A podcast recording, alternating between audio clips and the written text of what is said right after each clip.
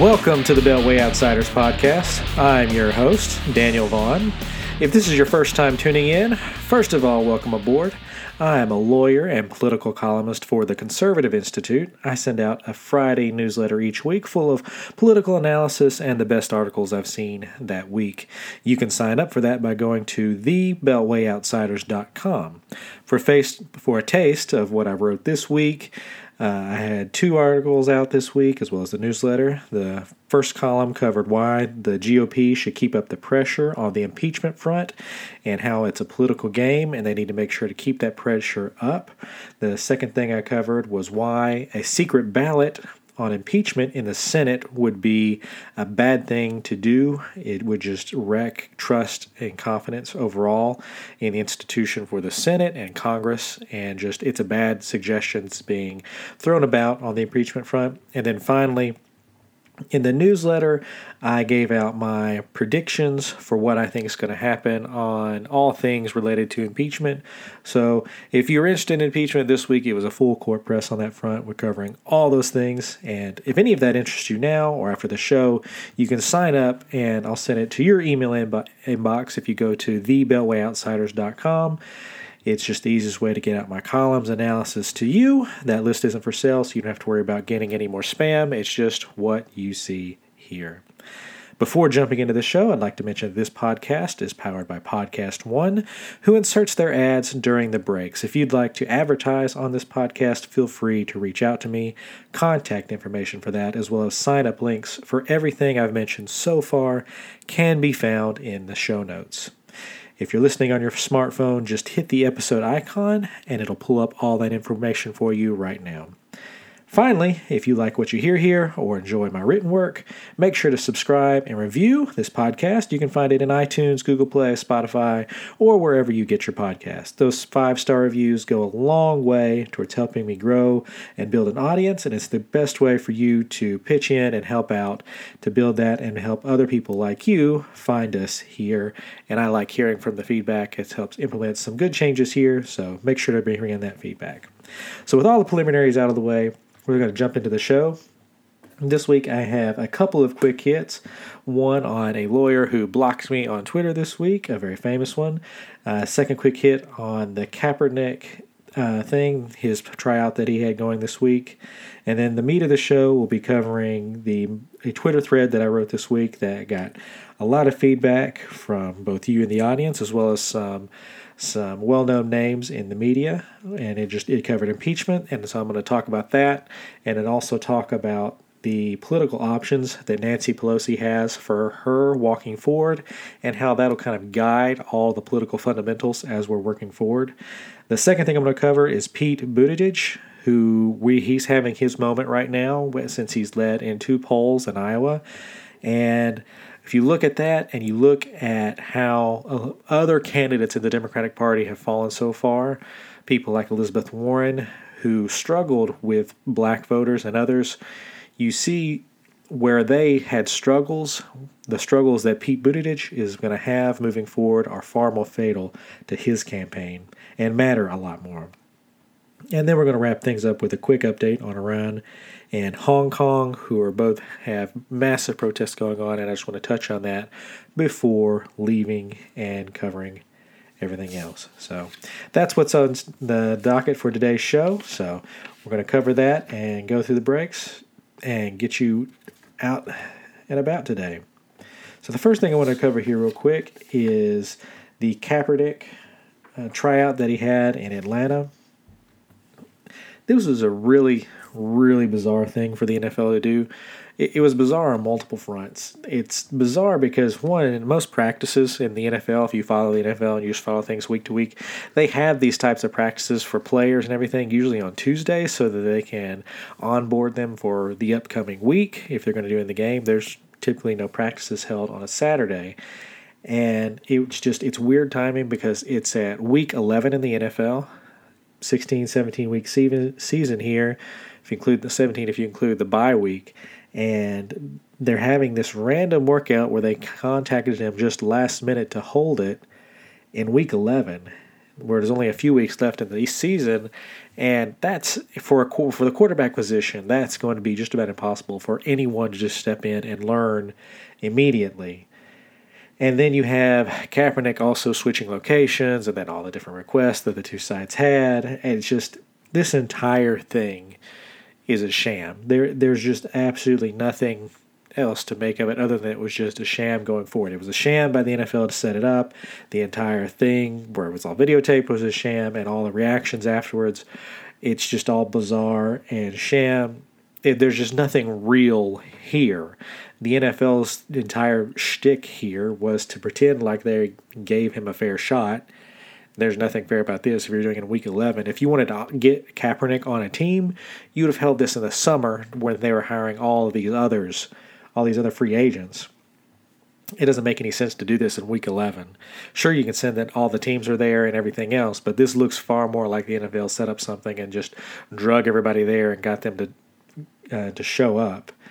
So, not a lot of this makes sense. And my only conclusion is the same one I've had about the NFL for a while now is that Roger Goodell should just be fired at this point. He's the worst commissioner the league has seen in forever. I don't expect him to be fired because he's he's liked by all the owners in the league.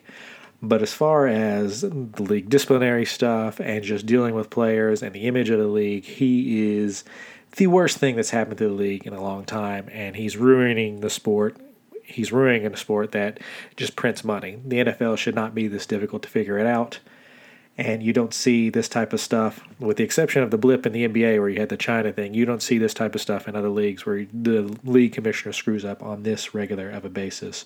So on that quick hit, I'll go out on that. It's just I don't really care where you fall on Kaepernick. Roger Goodell should be fired for everything that's gone on.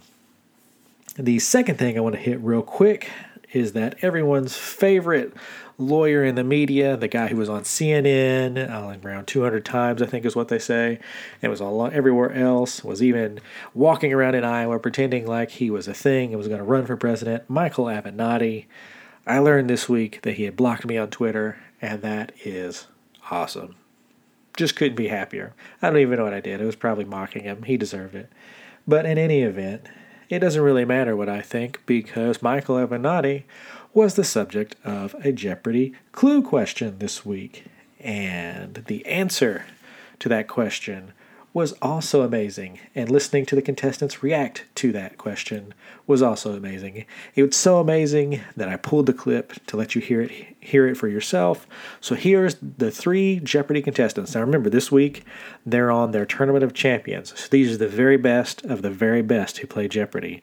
These are people who've won multiple rounds and know trivia on everything, and this is what they know about Michael Avenatti. Lawyers 800. This lawyer's star rose while repping Stormy Daniels, but fell after he was accused of trying to extort millions from Nike in 2019. His name, quickly forgotten, obviously, Michael Avenatti. Back to you, Emma. And that's all they knew. Absolutely nothing. He's absolutely forgotten by the best trivia players in the world.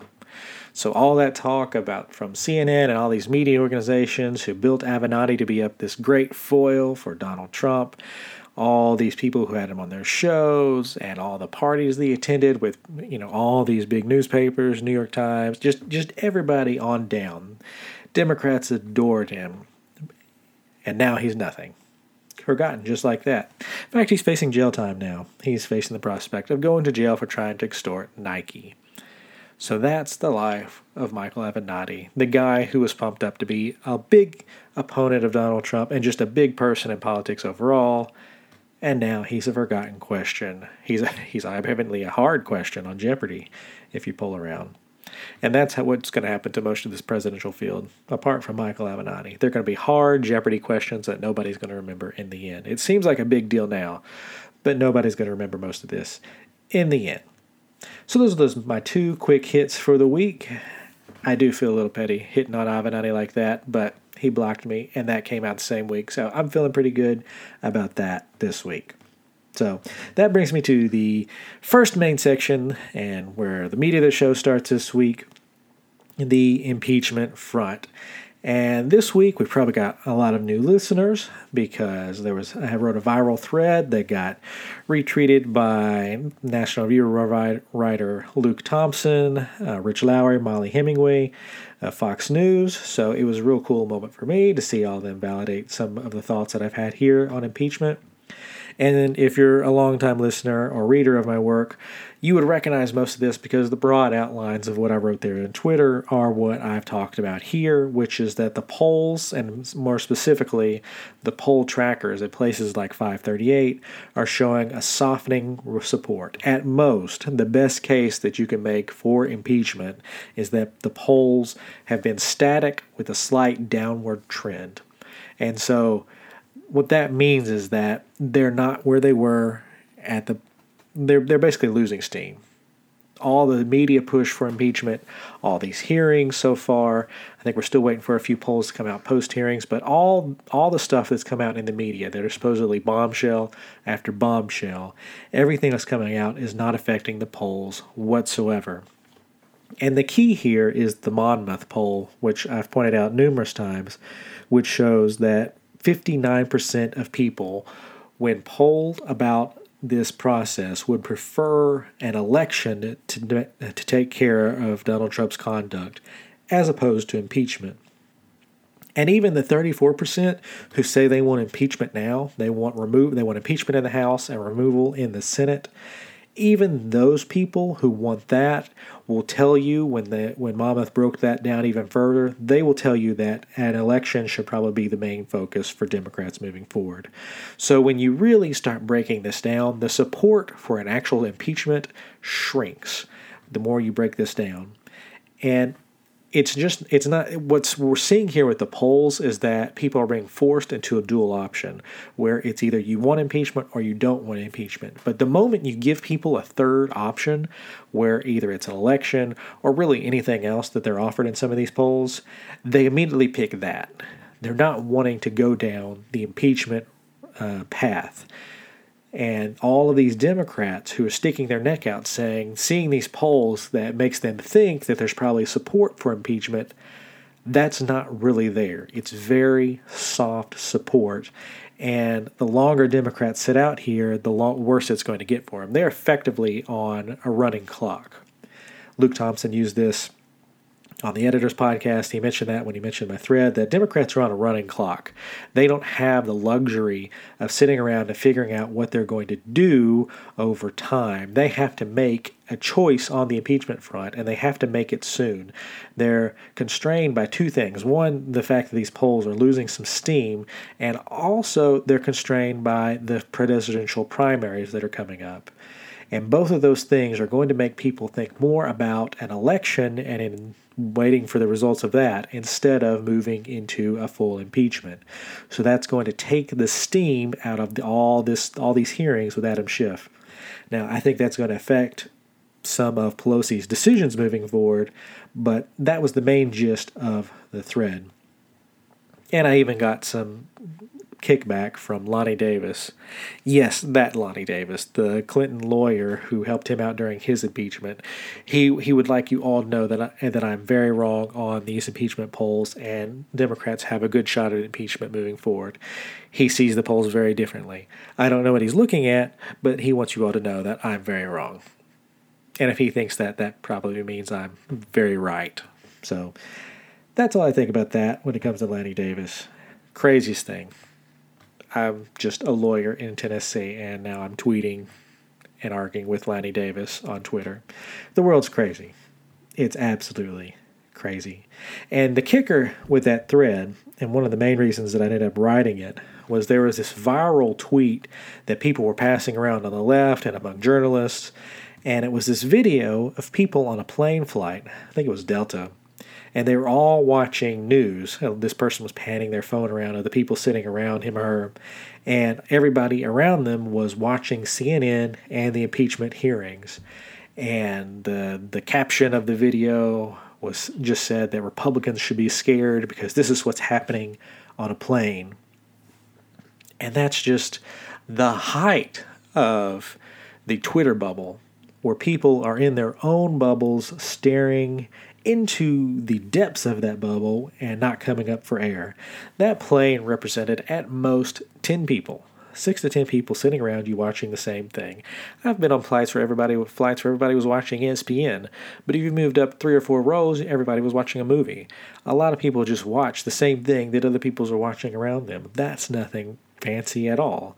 And we saw the TV ratings came out for day one, and on day one, 13 million people were watching, and the leaders in that were not CNN. Fox News and ABC News were the two leaders on the TV front. 13 million people watched this thing, but Fox News was still the leader. That should tell you a little bit something and popping that CNN bubble about a plane. And so this is not reality. It's not data supported. This is pure wish casting by a certain segment of the media elite. These are all going to be mostly either basically your liberals who are all out here trying to say, oh, Republicans and Trump are in danger and these impeachment hearings are having an impact. And no, they're not these impeachment hearings are well under the impact of James Comey's hearings before Congress. I think his received 17, 19 million people who viewed it, and we're only at 13 here. And these impeachment hearings barely, barely edged out the Robert Mueller hearings and that testimony. And if you go back and you look at all the numbers, what you see in these polls about impeachment is that none of those had any impact whatsoever on people's opinions of impeachment. So the idea that Democrats are going to get some kind of boost from these hearings, and they might. I mean, that's not without outside the realm of question, out of question with this. But based on past experience and what we've seen so far, Adam Schiff is a bad, bad messenger, and he's not going to be able to push the narrative that he wants in the media. And a lot of this is just wish casting by Democrats who want to believe that there's something here, but data and these polls are pointing the opposite way. So that brings me to Nancy Pelosi's options here. And she's got a few. If you sort of game this out, you can look and see what all the options are for her and what's going to happen on the impeachment front moving forward. And there's a few ways it'll play out. I laid out some of my predictions in the newsletter this week, so make sure to go back and read that. I'll link it in the show notes. But the first way that this can play out is the one that everybody believes it's the conventional wisdom. It's that the House passes articles of impeachment and impeaches Donald Trump, and then the Senate turns around and acquits Donald Trump. And so everything effectively just goes along party line votes and this is the conventional wisdom in D.C. It's that Democrats have the votes to vote for articles of impeachment. They will do so on a pure party line vote, and then Republicans will turn around and acquit Donald Trump on a pure party line vote. Just power politics all the way through. Now, I think if you looked at betting markets and you just look at what people think, this is probably what everyone in Washington, D.C. thinks is going to happen. I tend to push back on this just because there's nothing that I've seen so far, especially from Nancy Pelosi, that makes me to think that she has the votes moving forward to get an impeachment with her current members. The moderate faction of the party hasn't acted in any way like they want an impeachment. So I tend to think that you're not going to see anytime soon. If you're going to see it, it's got to happen before Thanksgiving. If that if conventional wisdom is true, it's got to happen before Thanksgiving. The longer it's going to get pushes out, the less people are going to pay attention, and the less these polls are going to show any push for impeachment. And they've got to get it in before Thanksgiving to have any kind of shot of getting the Senate trial put in the month of December. Because the moment this thing gets pushed into January and butting up against the February Iowa caucuses for some of these Senate Democrats, they're going to start getting antsy too. So this this the odds of an impeachment it has to happen soon in order to allow people who are running for president to get back out in the field it has to happen soon or it's not it's going to get pushed out well beyond the caucuses so it's it's going to be one of those two either it happens early and now or it's i just don't think it's going to happen at all So the second thing that happens here is that instead of passing the articles, the House doesn't pass articles of impeachment. And if they don't do that, then the Senate doesn't matter at all, really. So if the House isn't going to pass articles of impeachment, that means you one or two things. It means Nancy Pelosi is going to shelve the vote. It means there was a failed vote, or they're trying to delay the idea of a vote happening at all. So the first thing I want to talk about is delaying the vote. So if Pelosi basically tries to string out this impeachment inquiry for as long as she can, that really means she doesn't have the votes in order to get anything through, and it means she's instead trying to protect her members. This is the Democrats' way of having their cake and eating it too where they try to keep investigating and saying they're focused on impeachment while never taking an actual vote. So, in avoiding this, it keeps impeachment in the news as a constant news story. The journalists who are on this beat will report every quote unquote bombshell that they come across. And it's just basically a long, slow drip uh, opposition research hit for Trump moving into 2020. And politically, that would probably hurt him because he's just under impeachment investigation for the entirety of the 2020 year. Now, I think eventually the polls would move in Trump's favor.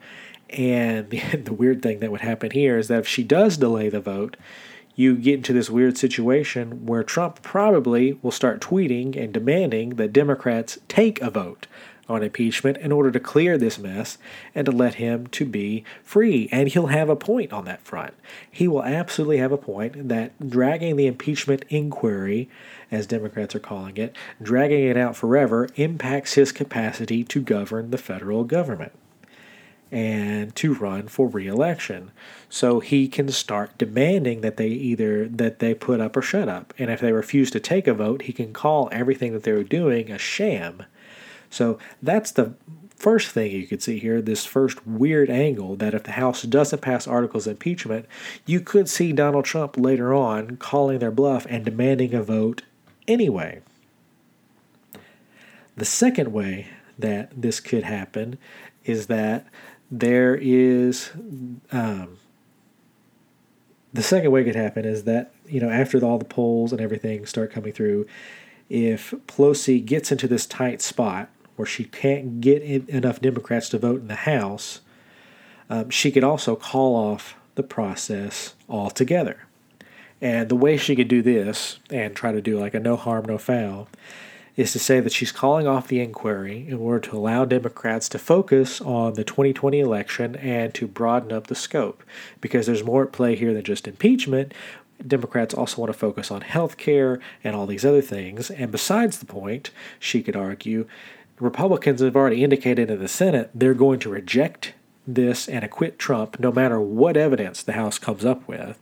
So the best thing to do is just to be to call this off, to protect her members, and to move into the 2020 election free and clear so that they don't have to do and they don't have anything to do with impeachment. Now politically this would be a pretty this would be using a pretty weak hand where she doesn't have the capacity to get through an impeachment and basically trying to turn this into flowers, turn it into roses after having absolutely nothing.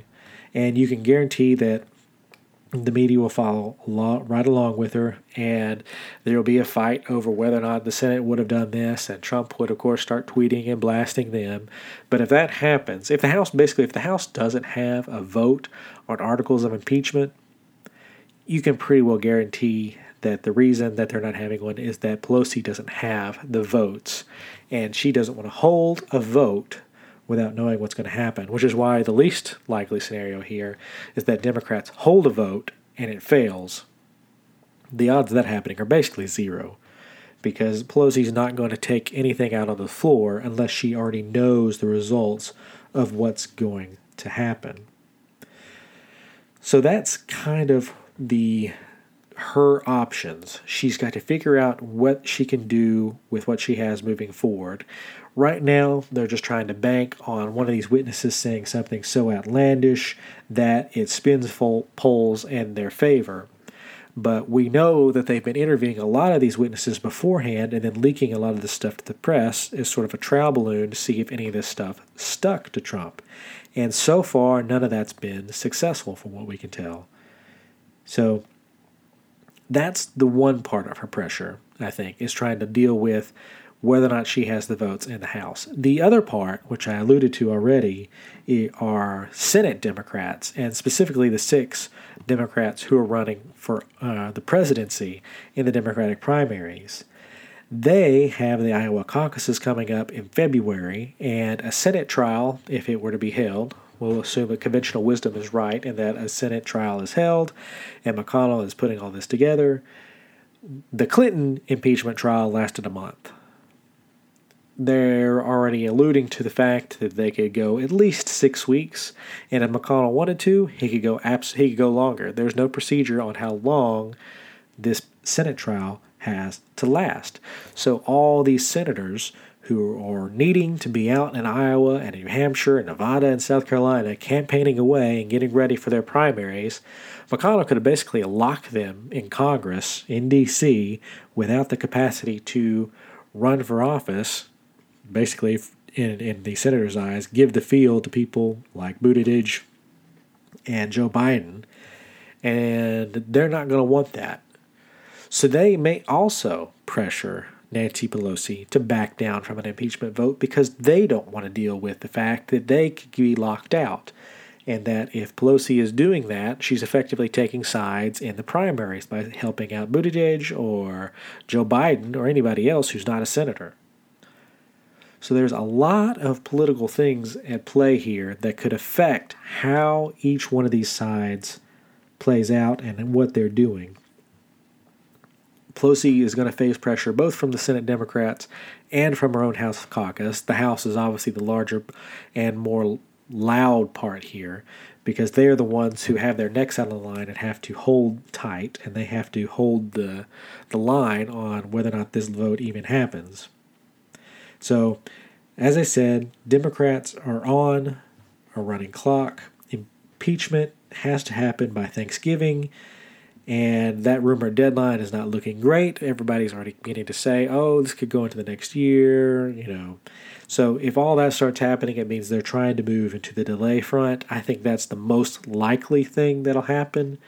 I think Pelosi will not hold a vote for as long as she can and we'll delay this and both just to avoid all the pressure and allow the investigation to continue into a slow drip. So then it'll come down to how hard and when Donald Trump decides to challenge that delay. So that's kind of the various avenues that we have here. Those are the options that Nancy Pelosi has moving forward. There are not many good options, as you can tell. Pelosi's playing a very weak hand. And in my opinion, if you look at her hand and what she's dealing with now, it reminds me a lot of John Boehner and dealing with Republicans who wanted to shut down the government in 2014 over Obamacare. That was bad politics too, and none of it was ever going to play in the favor of Republicans. And John Boehner knew that, but the hard right wing of the party wanted to happen. People like Ted Cruz absolutely wanted that to happen and were willing to push for it and push for it and push for it.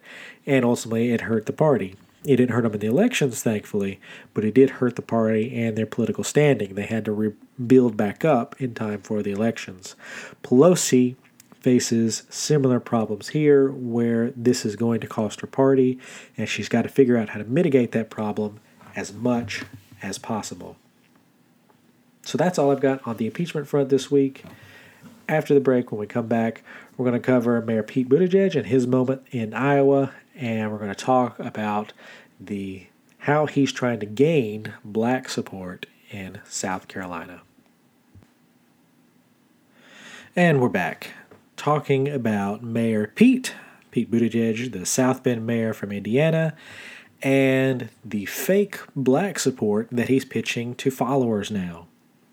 So this is the time for Pete Buttigieg. This is his time in the spotlight. This is his limelight. You're seeing we've seen Kamala Harris fade.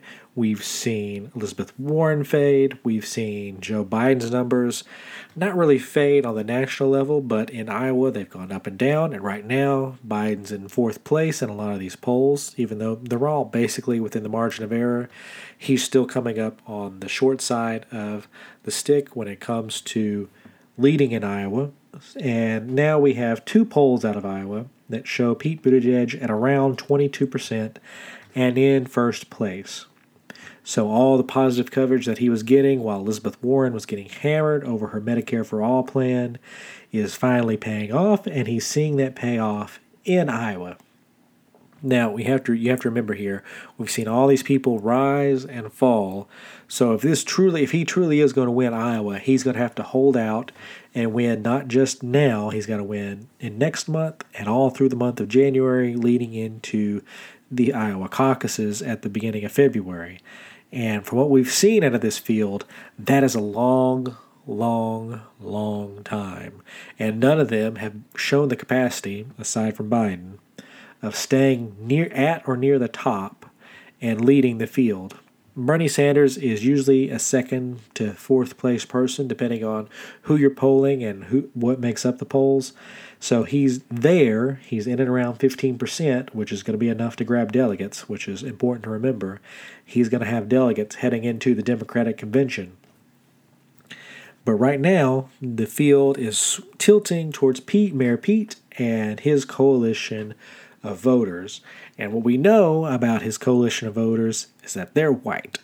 They are very, very white because of all the contestants and all the people running for office in the Democratic field, the person who has probably the highest problem among black voters is Mayor Pete. And it's not without reason when you start looking at one, the reason he struggles, and it's not just because he's white. There's a reason why he's struggling. And two, you look at from where he first started struggling and how it's built out from there. So to understand him, you have to go back to his time as mayor in South Bend and look at how he handled various things there. And the black community in South Bend, Indiana, has been has just been blasting him and criticizing him for years. And the first thing he did was just he was about two or three months into office, and he fired the city's first black police chief. And the police force for South Bend, from what I've read, is about 90% white and he fired the first black police chief there. Now, he said that he had his reasons, but this started him off on the wrong foot with everybody in that city. The second major thing that you, you find when you start reading into his history there is that he did a 1,000 houses in 1,000 days campaign. And the goal of this was to bulldoze abandoned and vacant houses that were in the city and to knock down a thousand of them and then use that land for development purposes. The problem was is that the people who were owning who had rights to these this land and these houses were overwhelmingly black and Hispanic. So again, he was targeting these groups and pushing them out for development purposes. And then finally, what happened over the summer was there was a police officer involved shooting of a man named Eric Logan. Now, police say that when they were called to the scene and they were called to investigate this area, that there was a person there. They said that Eric Logan came at them with a knife. The officer involved said that Logan came out of a door and was approaching him with a knife raised. The police officer had a body camera. That body cam was never turned on, and it was turned off for that time. So we don't actually know what happened during this event, and Mayor Pete and his guys there have not given an explanation for anything that's happened here. So you, have, you and this these are just some of the highlights of his time as mayor. So now he's running for a higher office and he's having to go to places like South Carolina and meet with black leaders, black community, and you don't have to deal with that in Iowa. Iowa is overwhelmingly a white state, and so is New Hampshire. But you start getting into South Carolina Nevada, where there's black and Hispanic populations, and these questions come up and they are at the forefront of everybody's mind there. And so he's having to contend with this.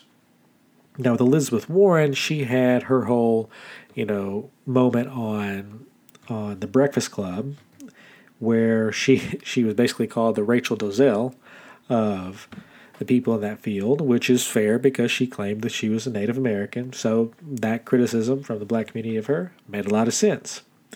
She did not, however, have to face what Mayor Pete is facing here and all the accusations that he has. So where you could look and say, well, Elizabeth Warren could eventually overcome this if she just wins Iowa and shows that she's a strong candidate. People will start coming along and joining her.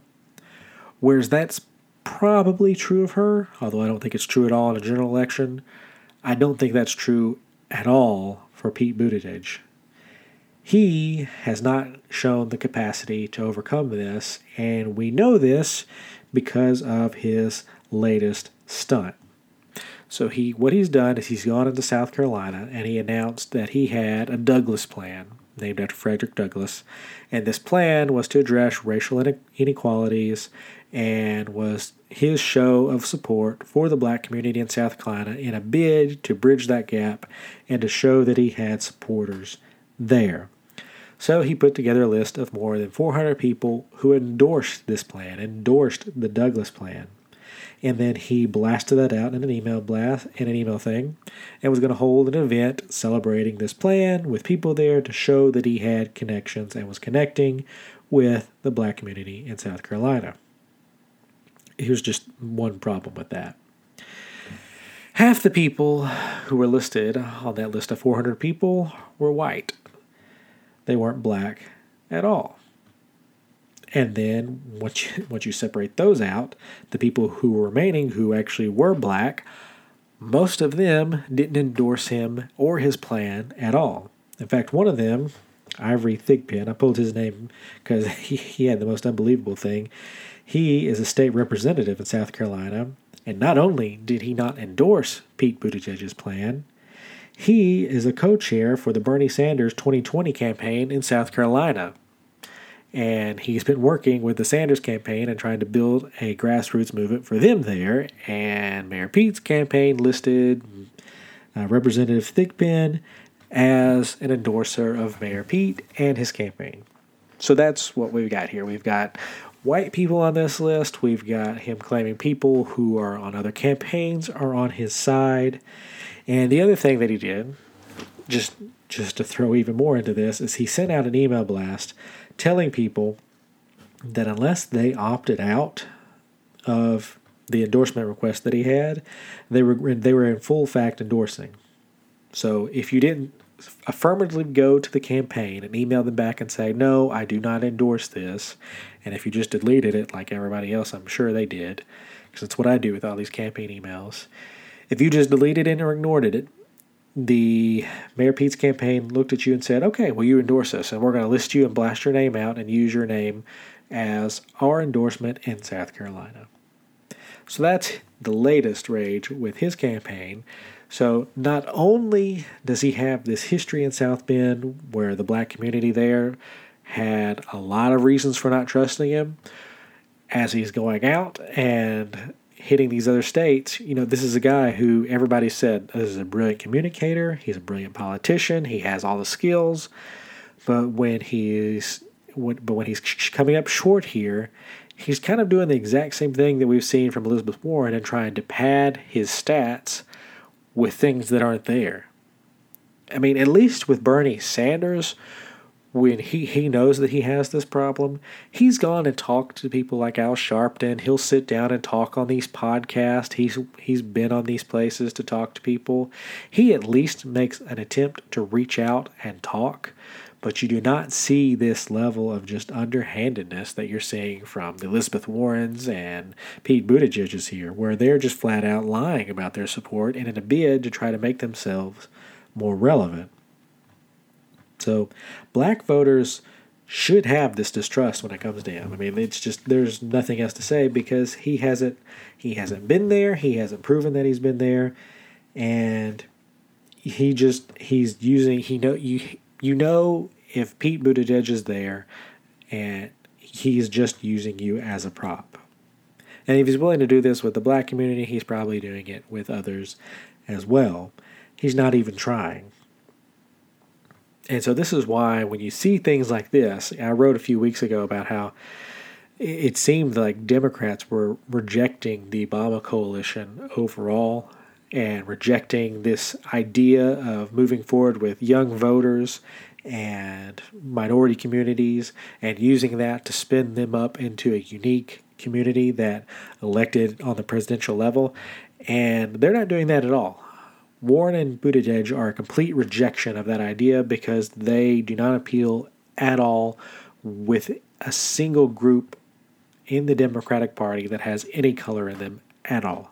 There are no racial groups that show support for these two candidates. And so if they are the ones that the party is going to choose moving forward, which kind of seems unlikely at this page, but it's not out of the question. If they're doing that, they are explicitly going out and just basically trying to get elected, drumming up votes from white people in cities and in suburbs, which is kind of a different place when you look at what the winning coalition was for Democrats during the Obama years. So eh, there's a potential that if they're focusing in on this, they're rejecting that coalition. So Mayor Pete does nothing whatsoever to calm any fears that he is electable in a general election. If he can't pull in black voters, because that cost Hillary Clinton, if he performs even worse than Clinton did, then you can pretty much pencil in Donald Trump. Because right now, the only path forward Democrats have is to energize black voters across the United States and get them out to vote in these states that help push the Electoral College into Democrats' favor. So there's not the reason that you're seeing all these new Democrats jump in the field, the Mike Bloombergs, the the Deval Patricks, and everyone else. The, the reason you're seeing this field still grow, even though we've lost a few like Beto, is because they have no confidence and the top tier, aside from maybe Joe Biden, and he's got his own unique problems, to reach out to any minority communities in the Democratic coalition. And that's worrying these Democratic strategists greatly. So that's all I got on that. When we come back, we'll talk real quick about Hong Kong and Iran and then get you on your way. And we're back.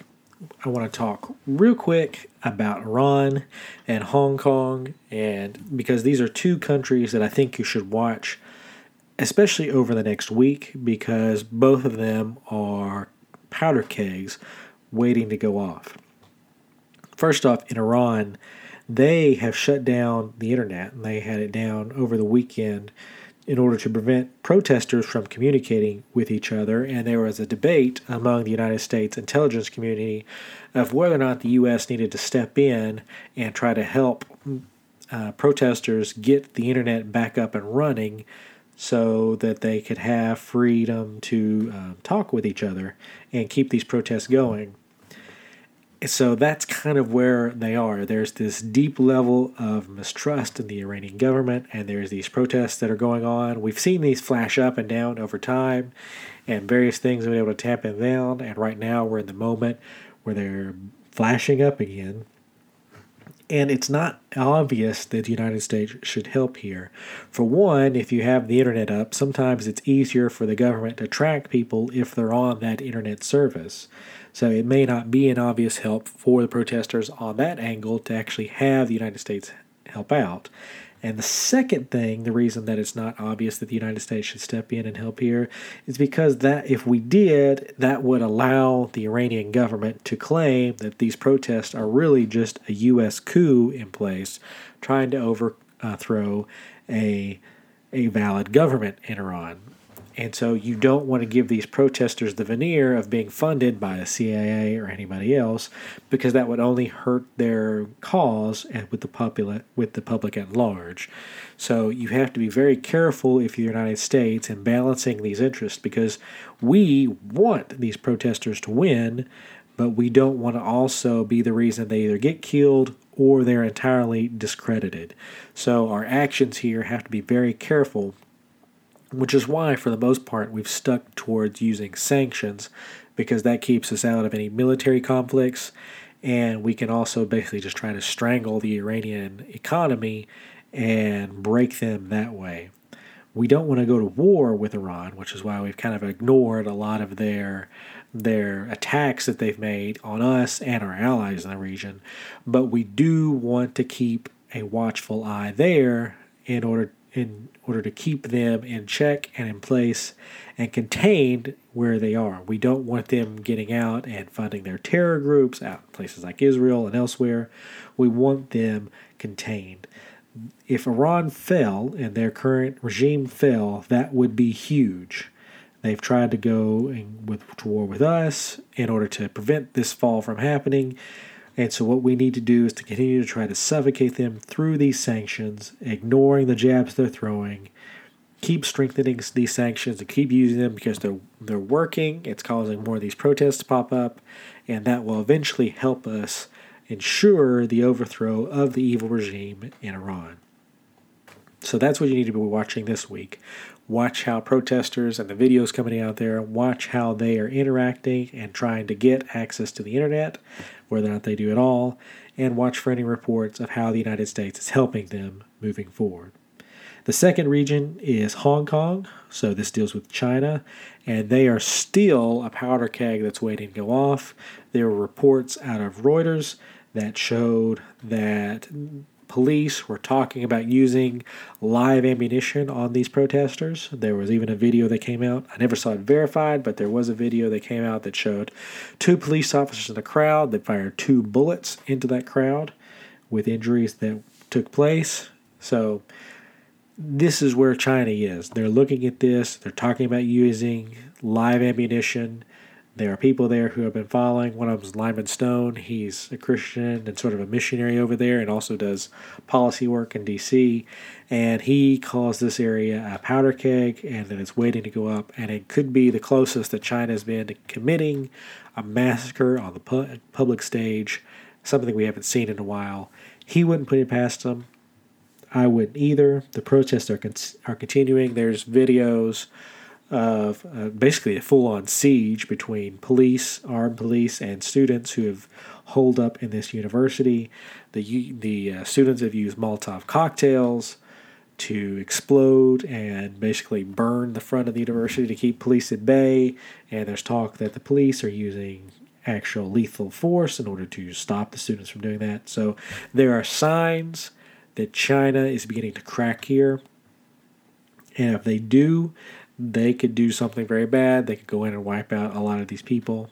And we know that they're not above it.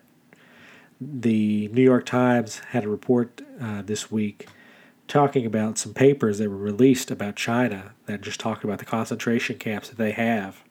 And there are literally hundreds of thousands of people in these camps in China. And they're there because either of their race or their religion and they're just being piled up in these camps and abused and tortured. And it's some of the very worst stuff that you will see if you, even if you went back and you studied the very worst of Nazi Germany or any of the worst communist government things that were done of the USSR they had gulags. China is on that level and they're doing it with 21st century technology so they're even worse. So Hong Kong is sitting on a powder keg where none of these protesters wants to be in that system, and no one can really blame them. So that could also be a flashpoint this next week. So you have Iran and Hong Kong. They're both volatile situations that could get work could get worse, I should say, and they both could require U.S. input at some point, where we have to step in and do something, either on a sanctions level, the UN level. Uh, there, if, if Iran decided to attack Israel for any reason, we would have to help with that militarily. So there's all sorts of things playing out here, all sorts of things that could impact everyone involved. And so it's best to keep an eye on these regions because you don't want to be caught unaware of what's happening in these specific areas of the world. So that's all I've got for today's show on that note, questions, comments, corrections, or feedback, you can reach out to me in the contact information in the show notes, or feel free to hit me up on Twitter at dvaughanCI. Look for my next columns to come out on Monday and Friday at the Conservative Institute, And the newsletter goes out early Friday morning, so make sure to go to the sign up link for that in the show notes before it goes out on Friday, and you'll get everything that I wrote for that week. Thank you for listening to this podcast and making it part of your day. Remember, if you liked and enjoyed it, make sure to send in those five star reviews. They really help out a lot, and I appreciate all of you who've done so, and I appreciate the new reviewer, uh, the new listeners who are sending in those reviews too. I hope you tune in again.